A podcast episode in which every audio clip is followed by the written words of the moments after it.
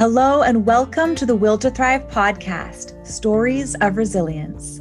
I am Lisa Rumpel, your host. And today on the podcast, I'm going to share an article that I wrote for the BC Catholic newspaper published in June. It is titled From a Saint Who Survived a Pandemic All Shall Be Well. Sunshine floods the coffee shop through the floor to ceiling windows. I lick the crumbs of my chocolate chip cookie from my fingers. Too often, I overbook myself not leaving time to just be and to create. This weekend, I've walked in the sunshine through Vancouver neighborhoods and found a quiet time to pen a few poems. Creative time alone is essential for me as a writer. I need solitude to think and let the words pour onto the computer screen or journal at hand. I look down at the messages on Matchstick Coffee Roaster's cookie wrapper. We don't have all the answers, but we do have pastry. Life can be complicated. Take a moment to yourself and enjoy what is, or maybe what was, in this package. We hope it brings you the nourishment and pause you need. In times of sadness and fatigue, I often have no words. These times have been challenging, with more distressing news as the weeks go on. In order not to lose heart, I look to the sacraments where Jesus can pour his love into me. Confession has been a source of renewal for me that I return to again and again. Attending daily Mass, I recommit myself to God. And in adoration, I let the Lord shine his light in me. Sometimes healing also looks like taking a nap. I lie down and tuck the covers under my chin. I adjust my eye mask and close my eyes. It feels so good to begin to feel sleep come over me. Rosary beads in hand. I don't have to be afraid. Mama Mary, as I like to call her, offers protection and prayers answered. And wherever Mary is, Jesus promises that he is here with me too. I can trust him. He is a faithful God. Warm waves of comfort expand across my whole body. I whisper, Come, Lord Jesus. The house is quiet as I wake. I say to myself, Just be. Do not worry about the things you need to do tomorrow. My work is never finished.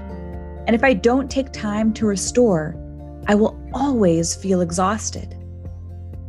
Better than the perfect words spoken at the right time has been the presence of my friends and family during times of trial.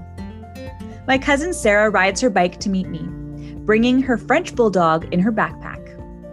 His ears flap and his tongue wags. Oakley has been my favorite furry companion since the day he rested his head on my knee when I told Sarah I wanted cuddles. I've seen him run with a limp in a race and cheered him on even though he ran in the wrong direction. A wagging tail greets everyone Oakley meets. He is not afraid to show up in his brokenness, with scoliosis and one eye. I think that is what makes him so dear to me. When I am experiencing the symptoms of bipolar disorder, I remember that it is not my fault. The illness comes and goes in seasons of stress. All shall be well, and all shall be well, and all manner of things shall be well, said Julian of Norwich, who lived in isolation and survived a pandemic. She experienced suffering and through it all wrote words of wisdom and hope. Her writing inspires me to continue my own work, to take the time for my craft amid all the suffering and uncertainty around me. In the presence of my cousin, sitting on a picnic blanket with Oakley and me, or in my living room, I know that I am loved. Our greatest contribution to the world is the attention, encouragement, and love that we give to each other. We can give these things every day, and these gifts don't cost us any money. Ecclesiastes famously said, For everything there is a season, and a time to every matter under the heaven. There is time for solitude and a time to be together. I recently bought my cousin the children's book, Can I Sit With You? by Sarah Jacoby. It is a story about a little dog who wants to be with his owner, a growing girl, in all the happy and sad moments of her life. Companionship is a gift to be received and given to. I don't walk alone in this life. No one does. It is in the difficult times like these that community matters.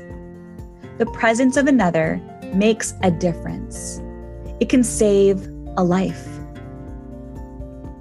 Who will you sit with today?